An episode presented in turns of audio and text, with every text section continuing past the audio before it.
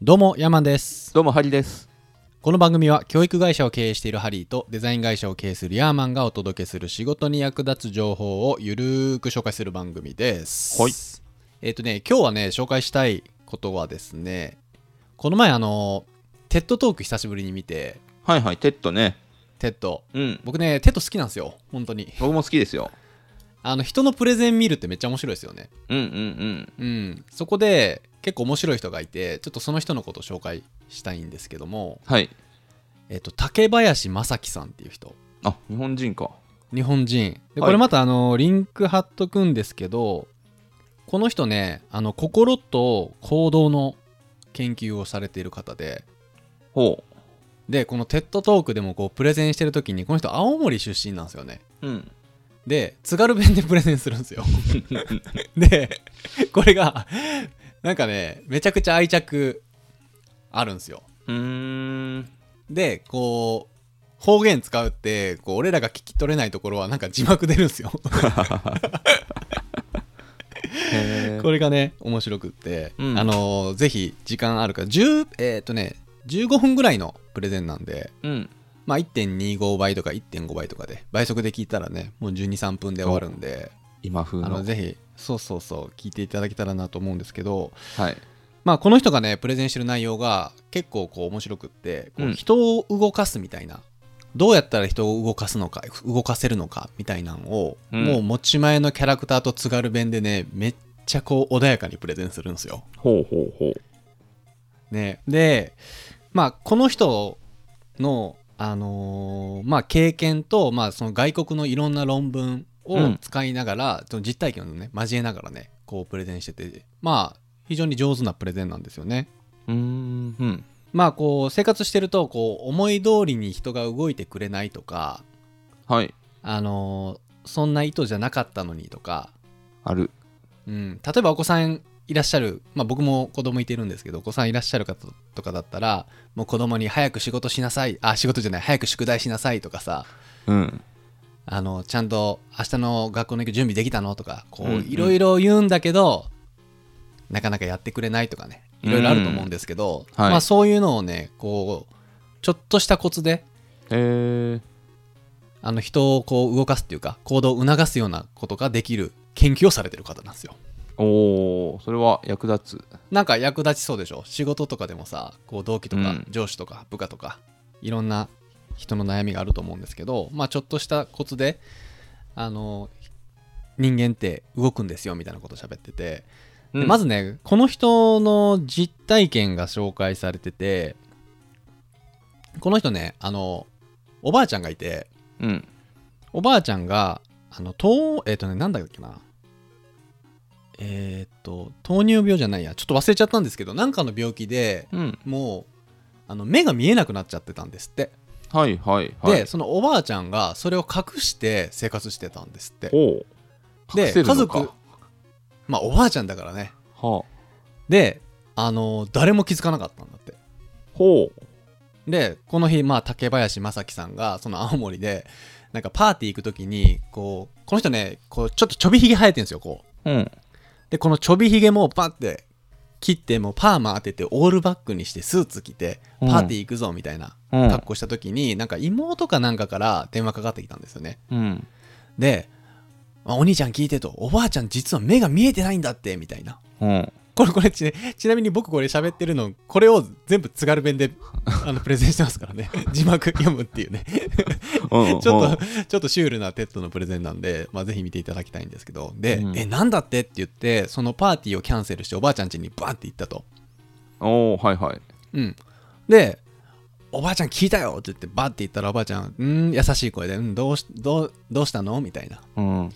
おばあちゃん目が見えてないそうじゃないかっつって「なんで今まで黙ってたんだよ早く治療に行こうよ」とか言って結構強くブワーって言ったんですよねうん。そうするとおばあちゃんが、あのもううるさいな、もう早く、もうそんなのいいから帰りな、みたいなことを言って、うん。でも、その、竹林さんはもう、慌たふためいて、うん。なもうこんがらがもうプチパニック状態ですよなんで今まで言ってくれなかったんだっていうのそとうですよなんで今まで自分がおばあちゃんが目が見えてないって気づ 気づけなかったんだっていうのとそうですでね。喋ってる時もおばあちゃんこっち見てるんだけどそのうん自分のスーツバッチバチに決めてひげも剃っててパーマ当てたオールバック姿を一言も触れなかったんだねうーん。あやっぱりおばあちゃん見えてないじゃんみたいな、うんうんうん。でもうその場ですごくこう動揺してうん、きつい言葉で「もういいよ!」とか言ってめちゃくちゃ喧嘩になっちゃったらしいんですよねほう。でそのままバーンって出ていったままなんかね そんなことでおばあちゃんと喧嘩するって感じなんですけどあの、うんうんそこでずっと喧嘩になったままあの終わっちゃったみたいな実体験があったそうなんですよほうほうほであのーずっと後悔してたんですってこの人はう。おばあちゃんにそういう対応してしまったっていうことで、うん。ああ、はいはいはい。うんでまあそれが引き金になってその人の心とか行動みたいなところを研究するようになって、うん。あのいろんな論文を読み漁るようになったんですってはい。でその論文を読み漁ってる時にこれだっていう論文に出会えたとほうほう。でそのこれだっていう論文に出会えてからもう仕事も辞めてその研究に没頭することにしたんですってでそこからその研究者の道を選んだとあ、もともと研究者じゃないんですね。うんへえ。そうそうでそこでななんかねあのー出会ったのが僕も初めて聞いたんですけどナッチ理論って知ってます知らない聞たことありナッますチ。これ。ねナッ安チ倍夏実ナッチじゃないナッジナッチ。いナッジやもう全然その単語自体初めて聞いたかも。ですよね、うんこのナッジ理論っていうのがあるらしくってこれがねえーっと2020年だっけかねはい。結構新しいんですよアメリカで生まれた行動経済学のこうなんか理論で、うん。あのコストコとかねおその理論を使ってるらしいんですよ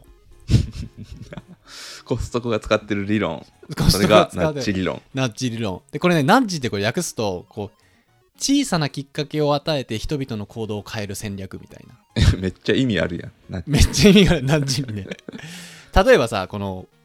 コンビニとかも使ってるらしくって、はそい。のコンビニのレジの横にさなんかチロルチョコとかさ雪見大福とか置いててついつい買っちゃうみたいなのあるじゃないですかはいはい。ああいうのもナッジ理論だったりするらしくうん。あとコストコ行くとついつい買いすぎてしまうとかうん。まあそういう現象あるじゃないですかはい。そういうのをなんか提唱してるアメリカの比較的新しい行動経済学の理論らしうくってーんなんかねあのこの竹林正樹さんはその理論にたどり着いたらしナッチ理論に。いナッジ理論、うん、でまあこの人の場合そのナッジ理論を説明するのにこう独特のね例え話を出してて、うんまあ我々人間の中にはこう象がいてると動物のね象そう。はいはい。うん、でなんで象なのかっていうとやっぱ我々のその人間の行動とかってすごく動物に例えると象に似てるんですってちょっとあんまピンときてないけど。あんまピンとこないと思うんですけど、でまあまあ話を聞いてるとまあ実はねこのあのー表面的な人間ってやっぱすごく優しい側面があると。うん。でその自分の中にあるそういう行動とか心っていうのはすごく小さなものじゃなくて大きいものだと。ほう。で、あの一旦こうだって思い出して人間が動くものって結構スピードがあるらしいんですよねうん。だからその象って象もなんか40キロぐらいで走るらしくって意外に速いんですよねへえ。でこの人間のこの感情とかその例えば怒りみたいなのがさ怒りとか衝動みたいなのがさこうグワッていったらもう手に負え理性ではコントロールできなくなるじゃないですか人間ってうんうんまあそれもまあ暴れると手に負えないみたいなんでなんかいろんな動物に例えた時に人間の中には象がいるんだみたいな ことをこの人はひらひらめいたらしくってうん。はあ。でそのまあ心の中の象といかにしてこう仲良くなるかっていうのが人を動かす上ですごく大事だというふうな まあ例え話まあねあのはいはい実際にその TED トーク見てもらったらあのもうちょっとしっくりくると思うんですけどあ、そうなんですね。まあまあ、とりあえず心には像がいるそとう。象がいるとうん。でまあこれがすごくナッジ理論の例え話をうまく例えてるんですよねへえ。うん、まあ簡単に言えばもうこう上から押さえつけるようなこととかその何て言うの無理やりやらせる強制させるみたいなことって結局人を動かすきっかけにはならないらしくってはあはいはいこのさっき言ったそのナッジあの小さなきっかけを与え,、与えるこう肘をつ軽くつくような小さいアプローチで人の行動を変える戦略のことを言うらしいんですよナッジ理論ってあーなんか北風と太陽みたいなそういう感じですかねああそんな感じかねだからそれをこう象に例えてるんですよねうーんそうか でもさ象ってさ動物園行って象触ったことあります例え 触ったこといやないかな子供の時あんのかなば象の飼育とかするときにさうんちょっと恐る恐る近づかない象に対してまあまあはいその攻撃しないって分かってるけどいざこう本気でボーンって来られたら絶対怪我するしうんみたいな感覚あるじゃないですかうんその感覚が大事らし大事だと思うんですよねこの人の言いたいことってえゾーンにぶん投げられるかもしれないで 象にぶん投げられるかもしれないというかその象に対象に触れるような気持ちで人のことを説得する ちょっと待ってまあいいや、まあいいや。あのね、はここでね、あのーまあこの人が、その、その人間の中にある象の研究に没頭したんですよ。この竹林正樹さんがね。はいで、人の行動を変えるのに、まあ3つのポイントがあると。うんで、その3つのポイントの、まず1つが、人を説得するときに、一番、えーまず1つ目の重要なポイントが、疲れてない時を選ぶといいらしい。このナッジ理論上。あー相手が疲れてない時にそう、ナッチ理論を仕掛けるそ。はいうで、2番目、選択肢を奪わない。選択肢を奪わないうん。うんだ例えば、えー子供に学校から帰ってきてすぐに宿題ややりなさいって言うとなんか子供イラってするじゃないですかうん宿題するという選択肢と YouTube を見るという選択肢を与えた上で宿題をやろうねっていうふうにこあうーナッチナッチする肘でつつくみたいなところわをかるするといいらしいわかるだからそういう意味で選択肢を生まないっていうのが2つ目のポイントで最後の3つ目のポイントが最初と最後をポジティブにするらしいんその話のそう話の最初と最後をポジティブにするらしいまあこれちょっとねまだピンとこないと思うんですけどこれで実際ねこの竹林正樹さんがそのおばあちゃんのそのトラウマおばあちゃんのことのトラウマがあって研究に没頭してちょっと月日が経って次お父さんがあの糖尿病になったんですってうんであの高しかも高血圧とうんいうことでなんか青森の人って病院に行きたがらないからまた病院に行きたがらない かったらしいんですよねこれわかんないですけど、はいであの、まあ、このまま行ったら危険な状態だっていう時にあの説得しようと思った時にこうおばあちゃんのこと思い出したよねうんやっぱこのいきなりガッてこう強要して選択肢を奪いながらおばあちゃんの時にし失敗したのはやっぱ疲れてる時に選択肢を奪ってネガティブな感じでこう説得してしまったが良くなかったんだとうーん次はあのおばあちゃんの失敗を生かしてあのこの3つのポイントを踏まえた上でナッジ理論にのっとってやってみようということでうんあのまずそのお父さんを説得するときにまあ最初と最後ポジティブがいいっていうことなんでそのしかも1番の疲れてない時を選ぶっていうポイントを考えてうん朝食後に話しかけたらしいんですよ朝のうん疲れてないね、朝の朝食後って疲れてないじゃないですかうんでポジティブな話題がいいと思ったからまず旅お父さん旅行が大好大好きやったらしいんですよねうんで旅行の話から始めたそうなんですよ。 うんねこれも津軽弁でね 何言ってるか分かんないですけど字幕を読むとうんあの今年もあの友達と旅行楽しいあ旅行行ったんかみたいなことをうん言ったらああ行ったよめちゃくちゃ楽しかったよみたいな話で、まあちょっとた旅行の話で盛り上がったんですよね。はいでそこでまあまた来年も旅行行けるようにあの今ちょっと糖尿病とか先生言ってるからあのこう選択肢を奪わないっていうこともあの考えてあのちょっと病院で見てもらうっていうこともあの大事なんかもねみたいなことを言ったらしいんですよね。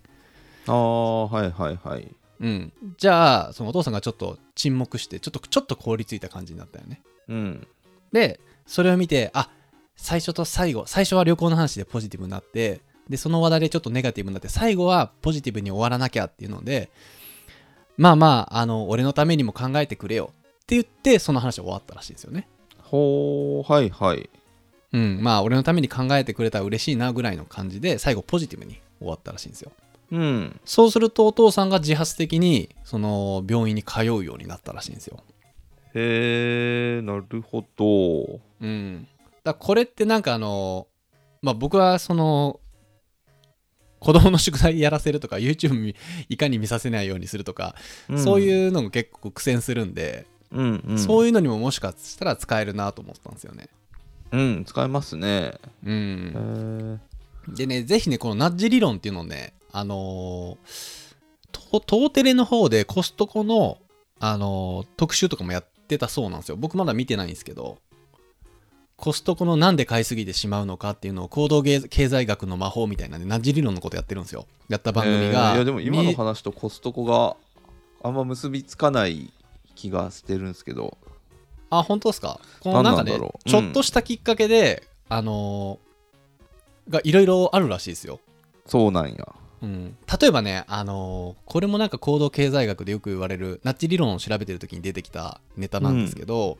まあ、お財布事情に厳しいサラリーマンがこううなぎ屋さんに行ってメニュー表をこう開いたとしますうと、んでそこには松竹梅ってあって、まあ、1500円2500円3500円のうな重うんがあったとするじゃないですかで一番、まあ、1500円って高いじゃないですかランチではいなんだけど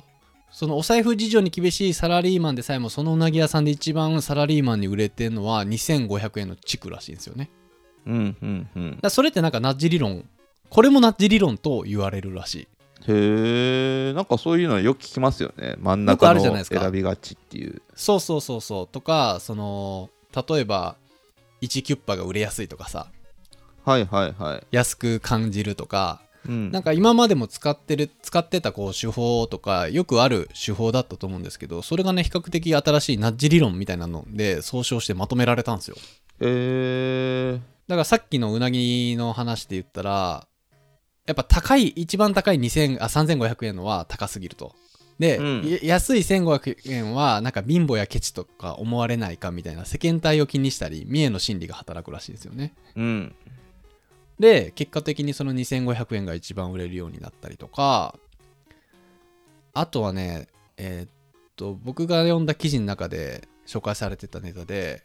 こう雑居ビルのオーナーがなんか自転車の放置にめっちゃ悩んでたらしいんですよね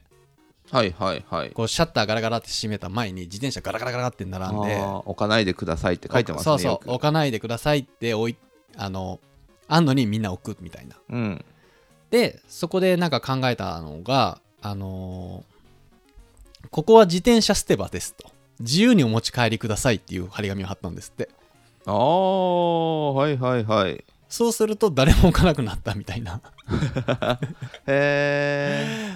話があったりとかまあこれもなんかねナッジ理論らしいんですよねそれもナッチ理論かいなうんちょっとしたすごいきなっかけまあ何でもナッジ理論じゃんみたいな 話になりがちなんですけど、まあ、うん要はちょっとしたきっかけで自発的に行動を変える変えさせる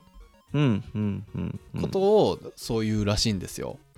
あじ誰ゃああかれにもナッチ理論だあの、うんトイレに行ったら便器の前に的みたいなマーク貼ってる時あああるそうそうそうそうそそれそういうの も、男の人にしかわからないと思うけどうんうんうんはいそういうのもあったりとかあとなんかイギリスの NPO 団体が、あのロンドンでなんかタバコのポイ捨てがすごく多いとはいいうのがあってなんかそれを緩和させるためにそのタバコのゴミ箱あのゴミ箱の中にあの透明のゴミ箱を作ってあのどっちが最高のジェダイマスターかみたいなんであのサッカーのねクリスティアーノ・ロナウドとはいあのはいメッシ、はいどっちが最高の選手だあーなんかみたい聞いなた投ことある票するみたいなんで、うんこのタバコの吸い殻で投票してこう溜まっていくの見えるとかで、あのーゴミが一気に少なくなったとかうんうん次のアメリカの大統領はどっちだみたいなんでこうゴミ箱は2いはつい用意して、そこにタバコの吸い殻で投票させるみたいなアイデアがあったりとかしてうんうんそれもだからゴミを捨てるなって言われて減ったんじゃなくって自発的に自分からこう行動を変えて人を動かしてるじゃないですか。ああ確かにね、そういう意味でナッジ理論っていうのがあるらしい。はで、そのまあナッジ理論を考える上で、まあ、この高林正樹さんはいろんな論文とか研究してる中で、まああ、うん人の中にはでっかい像がいると思えと。 それはあんまピンときてないけど なその像をこう像と仲良くなるように寄り添いながら解決していく 象以外はめっちゃいいんやけど象だけがまあ見てくださいとりあえずリンク貼っとくんで 後で送りますんでねあの概要欄にもリンクをうんうんうん貼っときますんで、うんいへえ実際どうなんですか試してみたんですかやあのー僕ですかうん僕は試した試してないです試してないんかい試してないけどちょっとだから作戦練らなきゃいけないなと思ってそうですよねうんまあうちの子ねすごくいい子なんで宿題やったんかって言ったらまだやからやるって言ってやったりするんですけどねうんいやでもそれ内心どう思ってるか分かんないじゃないですかそうだからこれがねいつまで続くかですよねそうももううちょっとずつ蓄積されていって花粉症のようにいつか溢れ出すかもしれないですもううるさいなーってね、うんなるから絶対にそうだからやっぱ疲れてない時にだから帰ってきた直後は疲れてると思うから買ってるでしょうんなんかおやつとか食べてちょっとパワー回復した疲れてない時にうんこのあと YouTube 見るか宿題するか みたいない YouTube 見るわや選択肢奪うとさ ダメだからさみたいな切り出しからさ うん、うん、で最後もポジティブに終わりたいからえなでんもかそれあ YouTube 見ますうっすっつって言ったらどうする YouTube, YouTube ありがとうなっつって選択肢与えてくれ ておいって言わずに見れるのかってまあでもけ結局ねこう宿題は明日までやらなきゃいけないから、後でこれなんか一緒にあ今日オムライス一緒に作るの手伝ってほしいから 今のうちに宿題終わらせてくれると嬉しいなみたいなさうんうんうん感じで言うとかさそうねうーん象だと思ってね うちの娘子のこ供とのをうん、象象がい る暴れたら手に負えないから感情っていうのはうんうんう んでもこう懐くと優しくて寄り添うとすごくこう力強くこう温めてくれるものって言ってました よそれ竹林正樹さそうんかなうんそうなんですよ、るほどねきっと、そうなのかうん、まあまああのーテッドトーク自体もねあのいいプレゼンなんでぜひぜひ見ていただきたいっていうのと、まあ、はいそこにちょっとナッジ理論みたいなのがね出てきたんで調べてみたら面白かったんで、まあ、いろんなマーケティングとか行動経済学みたいなところで応用して使われてるそうなんでうんまあ、ナッジ理論で検索してネットサーフィンしたら、まあ、いろんな情報をゲットできんじゃないかなと思ったんで紹介させていただきました、はいはいえー、ってことで、えー今回の感想をメールまたは Apple Podcast のレビューでお待ちしています2人でコメント欄すべて読んでいますので今後の番組をより良くするためにあなたの感想をお待ちしていますしていますえーそれではまた来週お会いしましょうさよならさよなら